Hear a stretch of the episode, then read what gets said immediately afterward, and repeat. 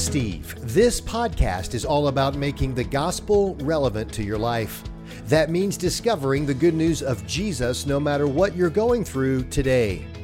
On Sunday, we celebrated milestones, our children moving from one phase of life to another. You know, kindergarten kids moving into elementary school, middle schoolers moving into high school, and seniors graduating and moving on. We love marking milestones on our journeys, but we often forget because we get so busy that every journey has a destination. So, what is your child's destination? Where are we leading our children?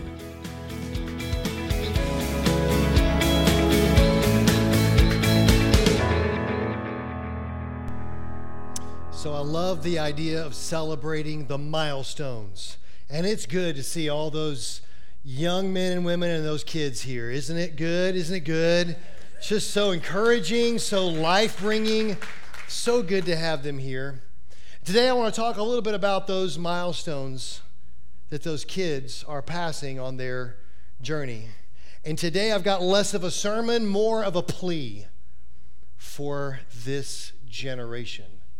It's less of kind of a put together sermon and just more of me wanting to beg you that it's our responsibility to help our kids cross those milestones and reach the destination that God's called them to. See, because I know what happens. I know that, that you and I, as parents, we, we, we get all caught up in the 936. We get really busy with all of the stuff that comes along with each of those individual weeks in our kids' lives. I mean, think about all the things you got to do on any given week with your kids, for your kids. You, know, you got to get them ready for school. You got to take them and drop them off there. You got to go to work. They got to do school. They, there's homework. You got to get them to practice sometimes multiple times a week. You know, they got birthdays. Their friends have birthdays. Uh, you got trips you got to take, you got obligations you got to fulfill. There's all kinds of stuff you got to do. And, and what happens is our 936, they partly go by so fast because we get so busy in them that they start to slip away before we even realize it right? We get all caught up in the distractions inside the 936, and, and we love to stop for a minute. We stop for just a minute, take a breath, and celebrate a milestone, a graduation. You know, a promotion into the next grade level. We love to stop and we love to celebrate those milestones on that journey. But because we get so caught up, because we get so busy, we forget that the journey has a destination that our whole objective is to have them on a road to somewhere. So we, we think about how we're going to get through the next of the 936, whichever one we're on at the moment. We think about how we're going to make it to the very next one. And we're focused on, you know, week 232 and then 233 and then 341. I mean, we're, we're focused on the next one, but we forget where this is all heading we forget that we, as parents, we as grandparents, we as the family of God, we have a much bigger picture that we're trying to paint in these kids' lives. Let me ask it a different way. It's the first blank on your page. What is your vision for week 937? You got 936 with your kid at home. What's your vision for the very next week? Who is your child becoming? What are they turning into? Because listen to me, parents, listen to me, grandparents, listen to me, family of God. This is your life's great work. Right? Your legacy will be defined by what happens on and after week 937. Who are those kids becoming? Do you know what you want for those kids? Do you have a vision for who they're becoming? I mean, I know what I want for your kids. I want your kids to be happy. I want them to experience joy and peace and walk in power and confidence. Don't you want that for your kids?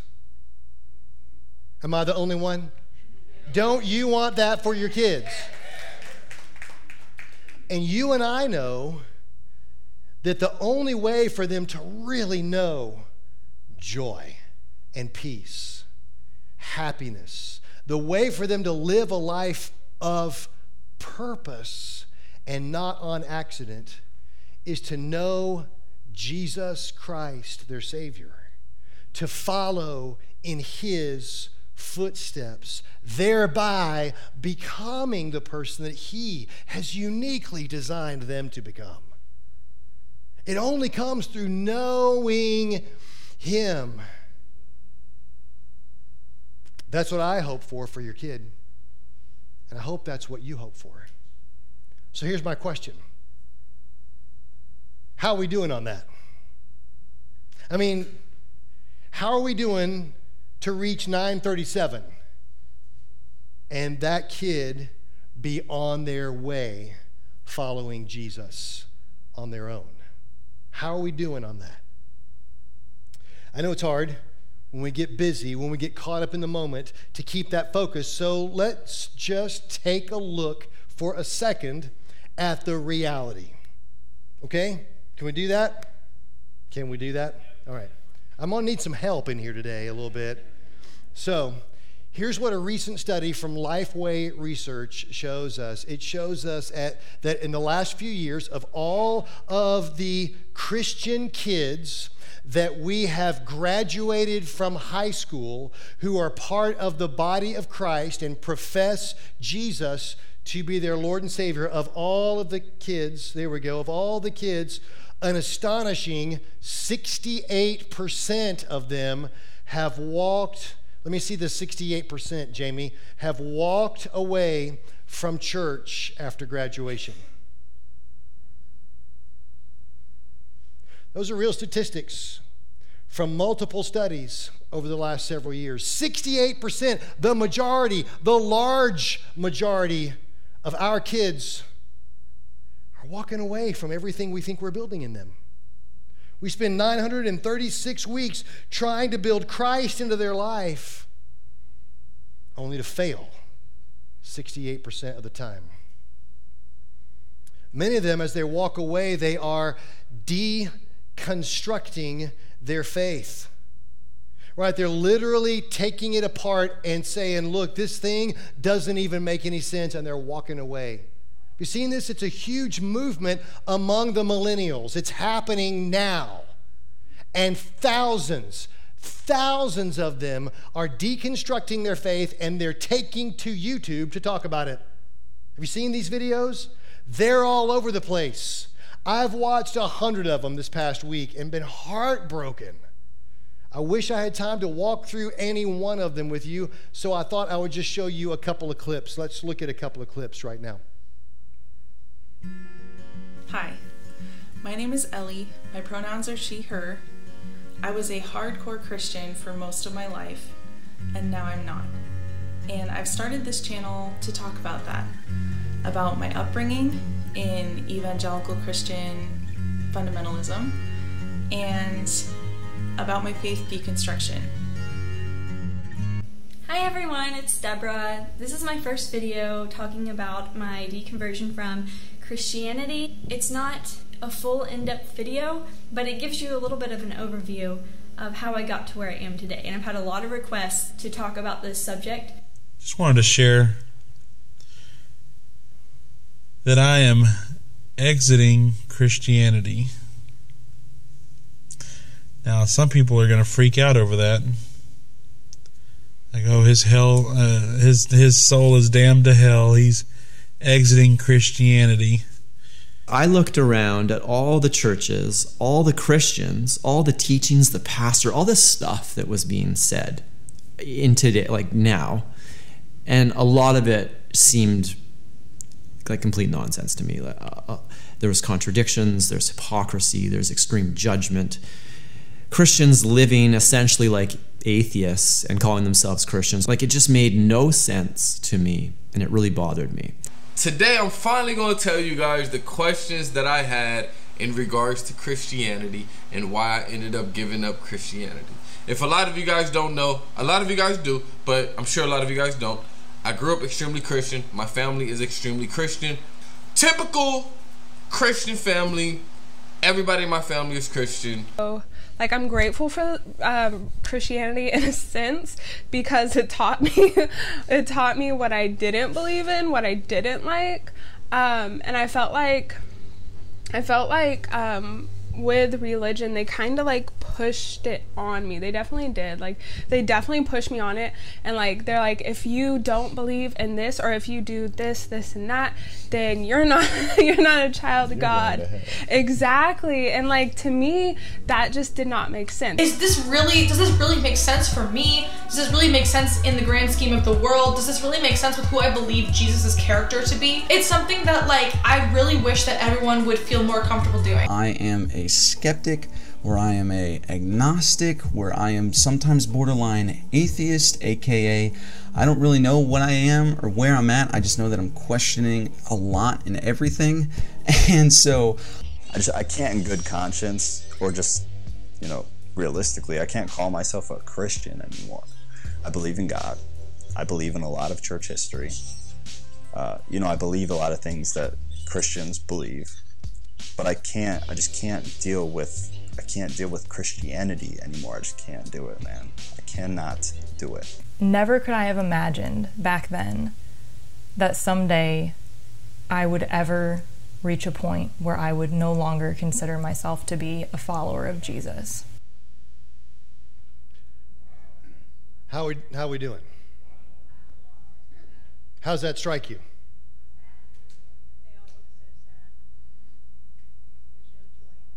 Hmm. Hmm. Without joy, without hope. And these are our kids. These are our kids. I mean, not, you know, your children and my children personally, but they are the product of the body of Christ. Whatever we think we're doing, we're failing. It's, it's not working. We think we're, we're working hard for each of these 936, but something isn't connecting and it all seems to be falling apart.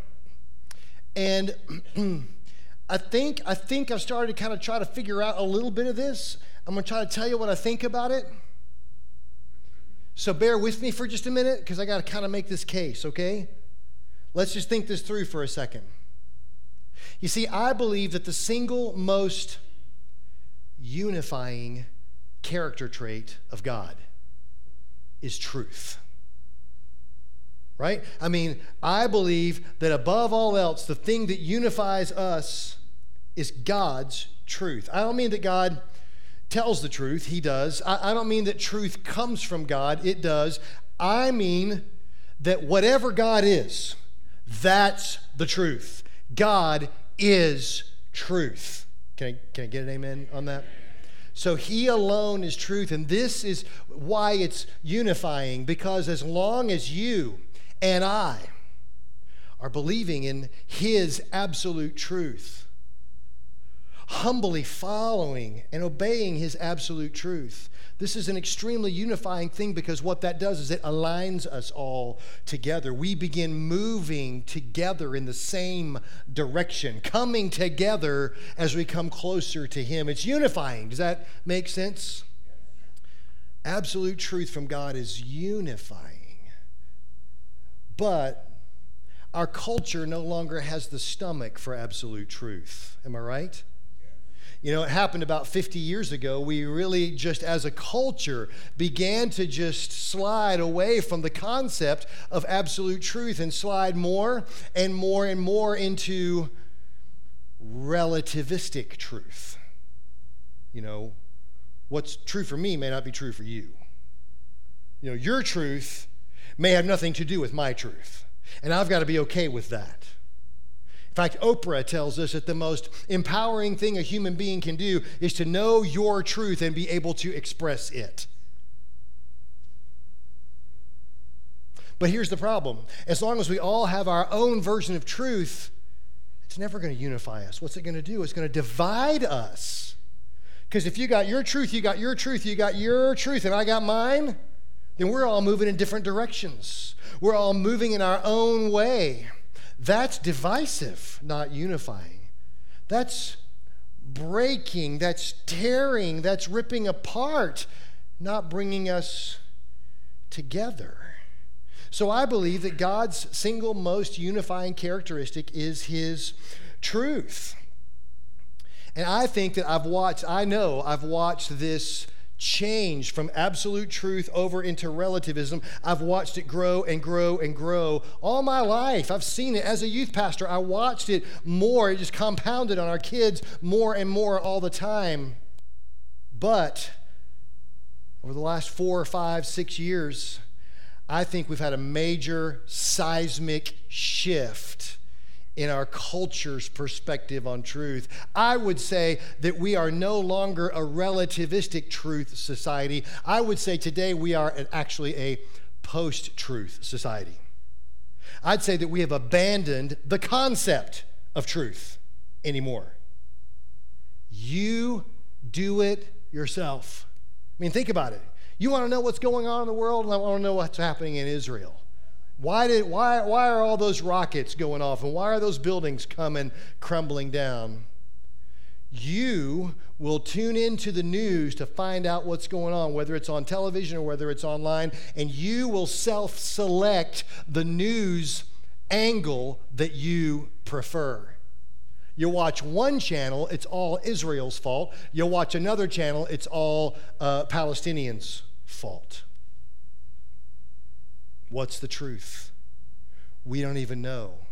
If you ask 20 different people about what's really the truth about the pandemic, you'll get 20 different answers. And every single one of them is absolutely convinced that their version of the truth is the correct one. Can that be true? Can they all be true? No. So it divides. And I would say that I don't even know what's true anymore about most of that stuff. You know, ask me about the truth about masks. And I can show you this study on one hand that says they're about 90% effective, and I can show you this study on the other hand that says they're about 0% effective. What's the truth? I don't know. You can ask me the truth about the gas shortage. What really happened there? You can ask me the truth about the 2020 election. And, dude, will I get some opinions? But I don't know if I'll ever find the truth. What even is the truth anymore? We live in a post truth society. It's confusing. It leads people to go and hoard gasoline just because someone said there might be a little bit of a you know, single digit percentage of a shortage. It's making us crazy. It's dividing us against each other. And you and I, Adults, uh, adults in the room, let me talk to adults in the room for just a second. Adults in the room, hello? You and I, we're trying to learn to navigate this. We're confused and we're torn and we don't know even what to think about half this stuff anymore. And we're just trying to get our feet under us and navigate through it right now. But I've got worse news for you. Your kids will never know anything but this. They're not learning to navigate it, they're being raised in it. And so they will scroll through their stream and they will find every opinion that you can imagine about it. They will find all of the all of the of the information that they can possibly find, all the opinions about everything. And like you and like me, when they click enough times, the algorithms will all learn their behaviors and preferences and get them into their own echo chamber of what they want to believe. And not just about the pandemic, but about God, about who they are, and about the beautiful creature they were designed to be. They'll find out their echo chamber version of the truth, just like you and I do. Here's the problem with our world today. Maybe you can agree with me or not. I don't know. But I think the problem is next blank on your page that our world is full of unlimited information, but very little wisdom. You can find all the answers to all the questions you want, man. I was part I was on the motorcycle this week and I stopped between literally between two restaurants on a road. and I was trying to figure out where I wanted to have dinner. And so I was like, oh, I'll just, uh, that one looks good. And I just looked on my map, and there it was on my map right next to me. And I tapped it and gave me the Yelp reviews, all one stars. Hmm, let me check this one. Tapped on it in the map, and gave me all the Yelp reviews and all five stars. Guess where I ate dinner? And it was terrible. it was terrible. It really was not good. I thought it was going to be good. It wasn't good. I'm telling you, you can find all kinds of information, but very, very little wisdom. You can find all the answers, but almost no truth anymore. And your kids are consuming all the time. And here's the thing all that information that's buzzing around out there, all that conflicting, dividing, confusing, distorting information, your kids are consuming it all the time, all the time, just like you are. And they're wired to consume it on a much more hyper connected level than you and I ever will. Am I right? They're consuming it all the time. And it's not just digital, I mean, they're, they're consuming the agenda in the school system, on the TV shows they watch, when they're on YouTube, on Netflix, when they're on Instagram, on Facebook. They're consuming information. And here's the thing about information for all of us is that information doesn't just inform us, it actually forms us. What you consume doesn't just inform you, it forms you. The more you consume of a particular thing, the more it forms you into its image. Am I right? I mean, that's why we in the church have always been about, dude, we need to be in the Word. We need to be immersed in God's Word, memorize it, study it, meditate on it. That's why we're in it, because it's what you consume that forms you. Most of us are much more consuming Facebook and Instagram and all that stuff than we are the truth, the Word of God. And as what you consume forms you, it actually alters your direction, changes your destiny. So, parents, you're working hard in these 936 to, to try to build, to try to paint a picture, to try to do something, but your kid's consuming and it's moving them in directions that you may not want them to go, maybe moving you in directions that you don't want to go. And it's easy to see why we're losing this fight. It's easy to see because here, let me show you one more graph. Because the average Christian family invests approximately one hour a week into their child's spiritual formation. At 167 168 hours, one hour a week, average church family. They drop their kid off with somebody else and hope that that person, whoever that is, leverages their hour. Okay, it's probably like 40 minutes. Maybe it's like 30 minutes because they got to play games and they got to do other stuff too. Calm them down, get them quiet. Hoping, they, hoping somebody else leverages that time really well so that it builds something into their lives. Really?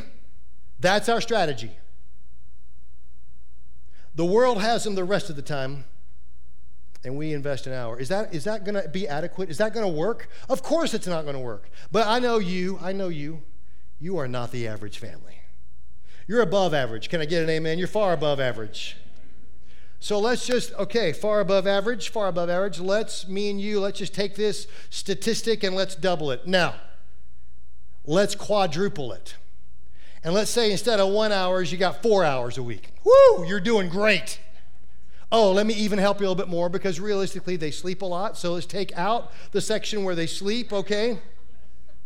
Unless they're a teenager, this may take up a lot more. Am I right? I mean, that's just Saturday for the for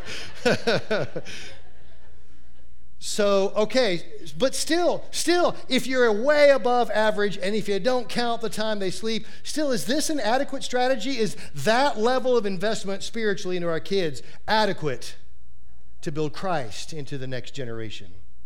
How are we doing on that?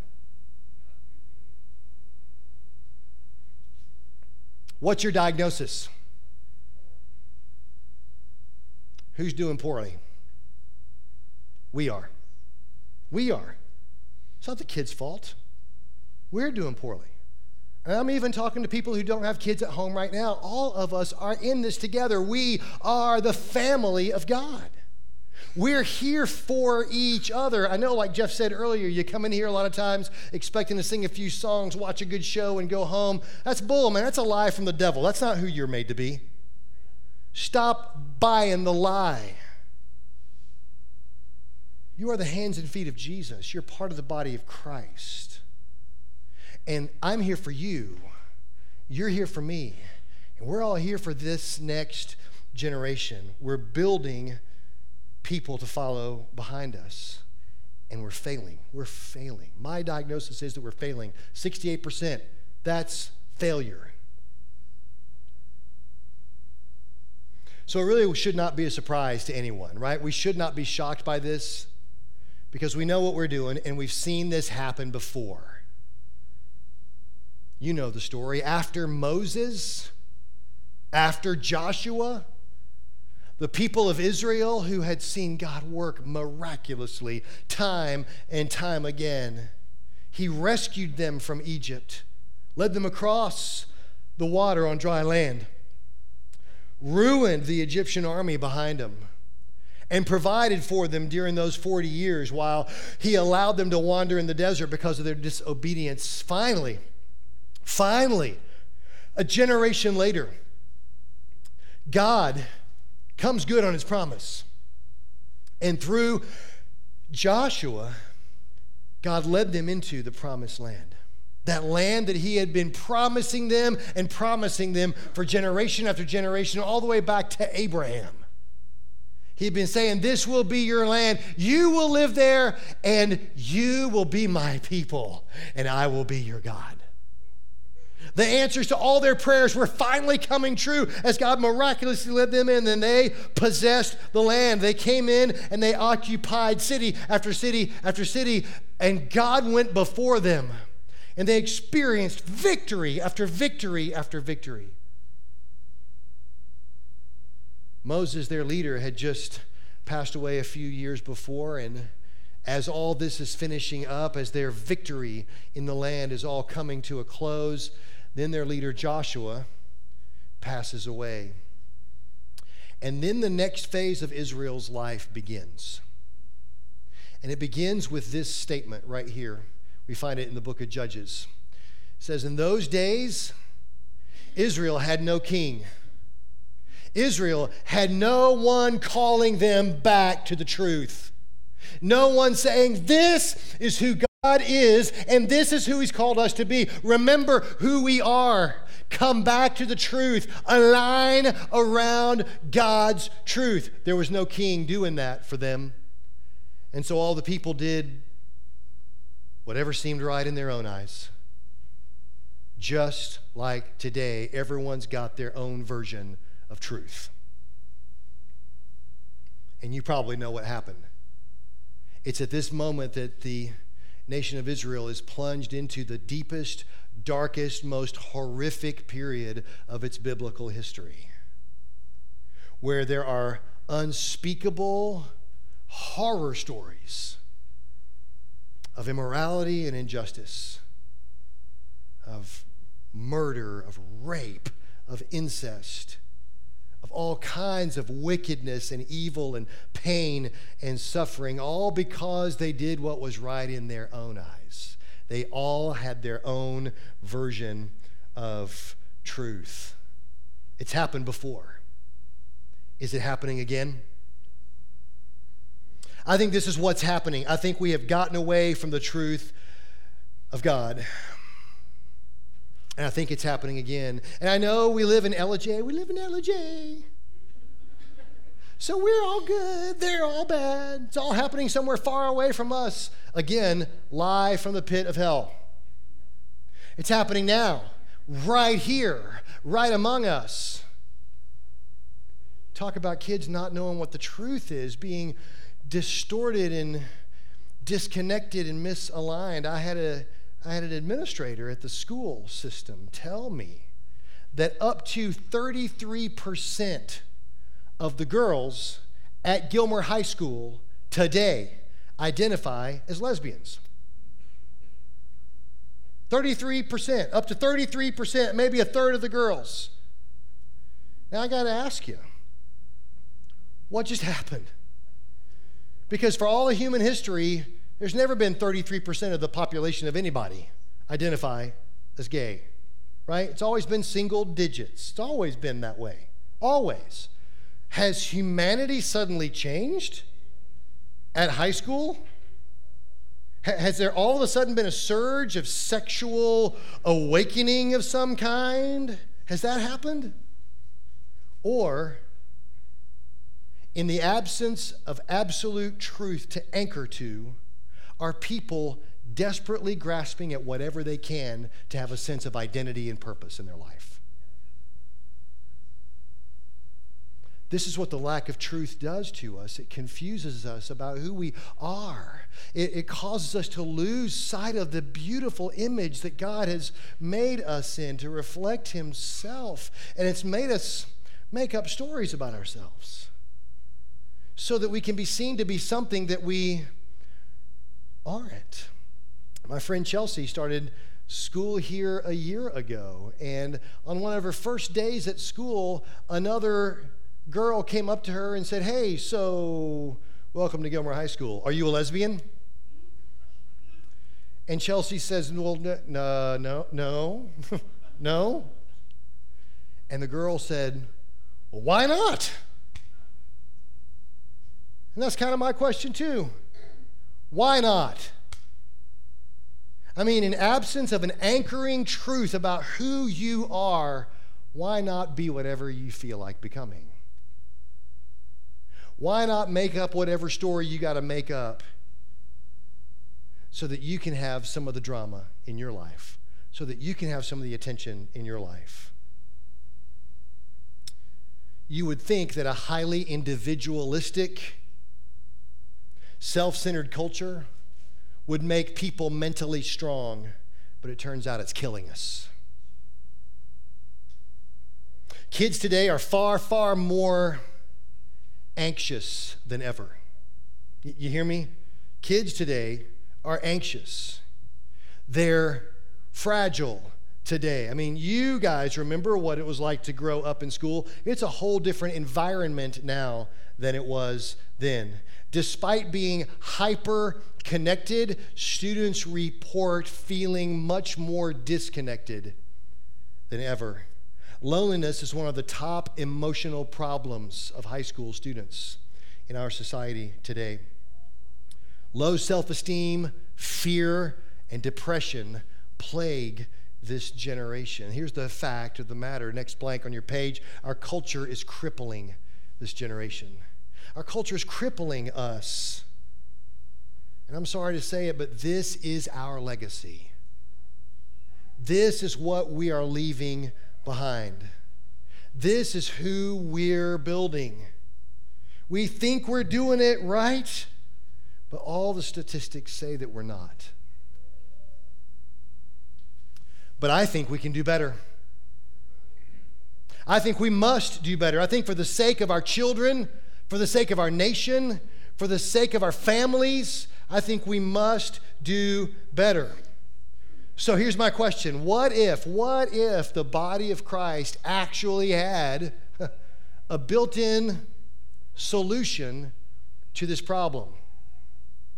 What if we had a way to anchor kids to something much more solid than the whims of the culture and the media today? What if there is a way we could tether them to something that would get their feet solidly beneath them so that they would live confidently knowing who they are and where they're going? Wouldn't we want to do everything we can to get that anchor underneath their feet? Wouldn't we? Wouldn't you want to do whatever you could do to help them to manage and to have hope in this chaotic storm of a disaster that our culture is becoming?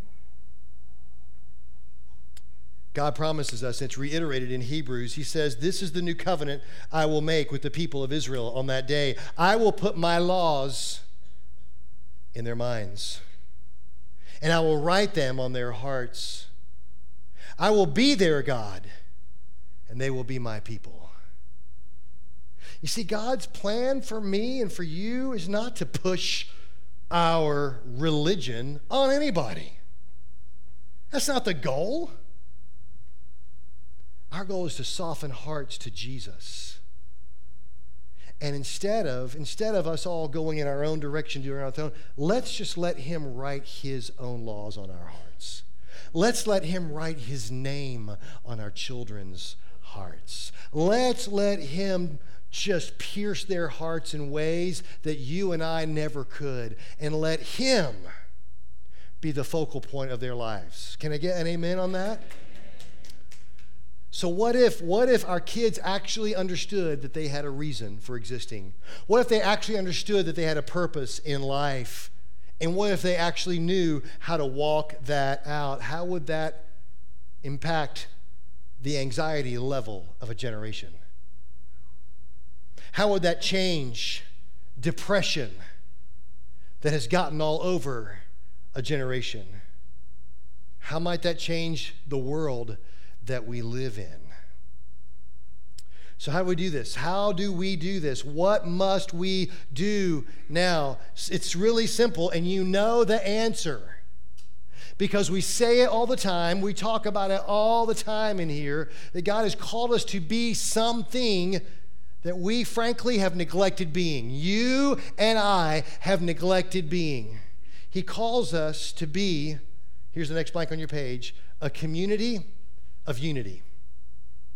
He calls us to become a group of people who are aligned together with each other and aligned toward God as we together are drawing closer and moving to Him. Unified. That's what communion is all about. It symbolizes communing with each other and communing with Christ. We do this all the time. And how does that look? What does it look like? We say it every Sunday over and over again in here. You guys are great at repeating it back to me. We this by loving God loving others, and what? And making disciples. That's what we do. We worship together. We get up against each other in groups and we lift each other up and bear each other's burdens, support each other, encourage each other, pray for each other. We serve each other. We pour ourselves out because we're trying to be like Jesus, right? who came here and what did he do? Poured himself out. Oh, well, I'm too tired for a crucifixion today. Maybe tomorrow, Father. Good grief, can you imagine Jesus saying that? He just goes, pours himself out. That's who we're called to be. We're called to unite around the absolute truth of God by loving God, loving others, and making disciples. And man, do we want to be loving God by loving His Word. Right? That's why it tells us in Deuteronomy God says, Commit yourselves wholeheartedly to these words, to this truth of mine. And here's what He says invest about an hour a week in it. Is that what He says? invest four hours, invest 12 hours. You don't have 12 hours, invest six and a half, and I'll try to work the rest for you. Is that what he says? Look at what he says. He says, tie them to your hands, wear them on your forehead as reminders. Teach them to your children. Talk about them at home. Talk about them when you're on the road. Talk about them when you're going to bed. Talk about them when you're getting up. Write them on your doorposts and on your gates. Be careful to obey all the commands I'm giving you. Show love to the Lord your God by walking in his ways and holding tightly to him. This isn't about investing an hour or two or three or four a week. This is about saturating your family in the Word of God. Saturating everything you say, everything you do, everywhere you go, just having it saturated in the truth of God. So you don't have, you know, spiritual time and non-spiritual time. Everything, everything belongs to Him, is for Him, and points us to Him, aligns us with Him. We've got to stop dropping our kids off at church and hoping somebody else will take advantage of that hour. And you need to be all about it, mom and dad. You need to be all about it, grandma and grandpa. You need to be all about it, neighbor, because we're the family and we support each other. And if the next generation has any hope, it's up to us. God put you here for them. So, hey, I know I don't need to go into a lot of detail on this. You know how this works. You know what it means to love God, love others, make disciples. We've got a pattern for that. It's just a template, it's a starting off point, and you know all about it. So I don't have to go into too much detail. Here, here's the thing about it, and you all know this the problem is going to be solved with a pretty simple solution. The solution is simple. You hear me? It's simple. Love God, love others, make disciples. Simple. The problem is the execution is hard. Because it's going to cost every one of us something. If we care at all about the next generation, it will cost us something. I mean, it may mean you have to sleep in a little less on Sunday. May mean you're watching on our internet broadcast right now when you should be here with your family. It may mean you have to give up a night of the week and actually be in a life group. I know you don't have time. I know you're busy. I understand that. But really, isn't, isn't that next generation important enough to you? Because even if you don't have kids at home, and even if you're in a life group without kids, you're supporting other families that are supporting other families. That's the way this works. I didn't design it, I didn't make it up. He did. and it's what he calls us to do. It may mean you have to quit being so anonymous here on Sunday mornings. You know, sliding in late, getting out a little early. Nobody really knows you. You just smile and do the church wave. You know, it's like the you got the Jeep wave, you got the bike wave, then you got the Christian wave. I don't know what that is. Not in the New Testament. In the New Testament, the Christian wave looks a lot more like this. Am I right? COVID or not, amen. It looks like this.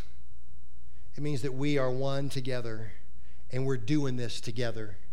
And we're not doing it for ourselves, we're doing it for those graduating seniors. We're doing it for those kids like Anna promoting up to the next level. We're doing it so that they can become everything God wants them to become. He put us here for that. And we have failed long enough. Those kids have so much potential, and they are our future. And we've gotten caught up in the 936, but it's time for us to turn our eyes towards 937 and start focusing forward remembering what we're here for. We all know what it's like to be busy. Jesus encountered a busy story himself, right? As he's traveling to Jerusalem. Luke tells us how it happened, and you're probably really familiar with this story. Jesus is continuing on his trip to Jerusalem, and they came along to a certain village where a woman named Martha welcomed Jesus into her home. Her sister Mary sat at the Lord's feet, listening to Jesus, focusing on Him, just receiving every word that comes from His mouth, soaking it all in. Yeah, she's doing great. Martha, on the other hand, was distracted by the big dinner she was re- preparing. She's running around clanking things in the kitchen, making noise, and she's getting the plates ready and you know smoothing the cloth out, and she's getting everything ready while her sister just sits there at Jesus' feet. So Martha gets irritated after a few minutes. She comes to Jesus and she says, Lord, doesn't it seem unfair to you that my sister just sits here while I do all the work? Tell her to get off her butt and come help me.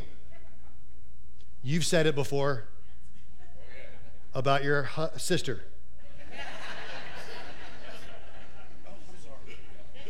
I heard, I heard an apology on the front row. I'm sorry, I'm sorry, I'm sorry.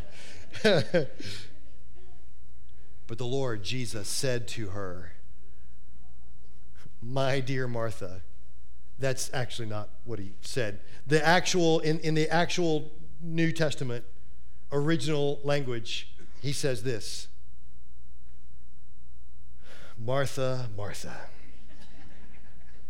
He says it twice like he says it to me a lot of times. He looks at my busyness, my distractedness, my not paying attention to him like I should. Steve, Steve. Sometimes he says it to me through those lips right there. Steve, Steve. Does he say it to you? Do you sometimes get so busy and distracted that you miss the important thing? You miss the big thing? And he says, Martha, Martha, you're worried and upset over all these details. Getting the kid to practice on time, making sure the laundry's done, making sure the homework is all complete, phoning all the friends for the party next week. Oh, you're so busy with all the distractions. But, he says, there's only one thing worth being concerned about Mary has discovered it, and it will not be taken away from her. Have you discovered the one thing? Have you discovered the one thing that's most important? I promise you, it's not soccer practice. And I promise you, it's not homework. It's not even schoolwork. And guess what? The one thing, it's not even your kid. The one thing is Jesus. He's the one worth being concerned about. And I'm talking to everyone in the room, current parent with kids at home, or kids gone, or no kids yet, or whatever your status is. I'm talking to you. Jesus is the one thing. And until you model it, the kids are never going to get it. Until you and I live it out, the kids will never see it in the first place. So rediscover the one thing. Parents, I want to invite you to a real special opportunity on this. You don't know where to start, don't know how to get your foot in and get going on this. Well, I'm really proud of Bert and Aubrey because they are starting a limited time parent life group. And they're going to do it in their house, right? You're going to do it in your house? You're going to do it here at the church, right there in the back of the room? Where yes, okay. You're going to do it here at the church on Wednesday nights. You might have noticed the mini Bert when you came in. Did you like the mini Bert, Bert? Did you like that? it doesn't look anything like, okay. Are you going to take it home? I tell you what, you should sign it. You should autograph it and we'll auction it off or something like that. Yeah, yeah. that would scare me too. I bet it scares Aubrey every day. but they're starting a parenting life group around a book called Parenting Beyond Your Capacity. You don't have the capacity to invest more. You're already going at full throttle. How can you invest more? Listen, they're going to do a study together to find out how we can saturate instead of trying to pick an hour here and there. That's a bad strategy. Saturate, immerse your kid in it. That's what their study is all about. And it starts this Wednesday. So it's starting just now as school is letting out. I know it's going into summertime, but they've got a plan for some flexibility for you in that. It's going to be from now all the way, well, it's going to be six weeks long ish. Okay, so that'll be good. If you want to know more about it, when the service is over, just go right back there to the mini Bert and talk to them, and uh, you guys can get going on that this week. Another way you can get involved, whether you're a current parent of kids at home or not, is there's still places left to serve at Vacation Bible School and at Seamless Summer. Well, the way that we can model this the best for our kids is for us to just believe it and to do it. There's not many spaces left on Seamless Summer, so you better get them while they're, while they're still there. But I would really encourage you don't leave today without meaning it, without taking a step for our next generation, whether it's serving or whether it's being in that parent life group. Because my goal for you, my hope for you, is that you will, last blank, rediscover the one thing rediscover what it's really about. It's about Jesus. And once you parents, once you neighbors, once you family members buy into Him and are sold out to Him, the 936 will fall into place. And 937 will be exactly what Jesus wants it to be.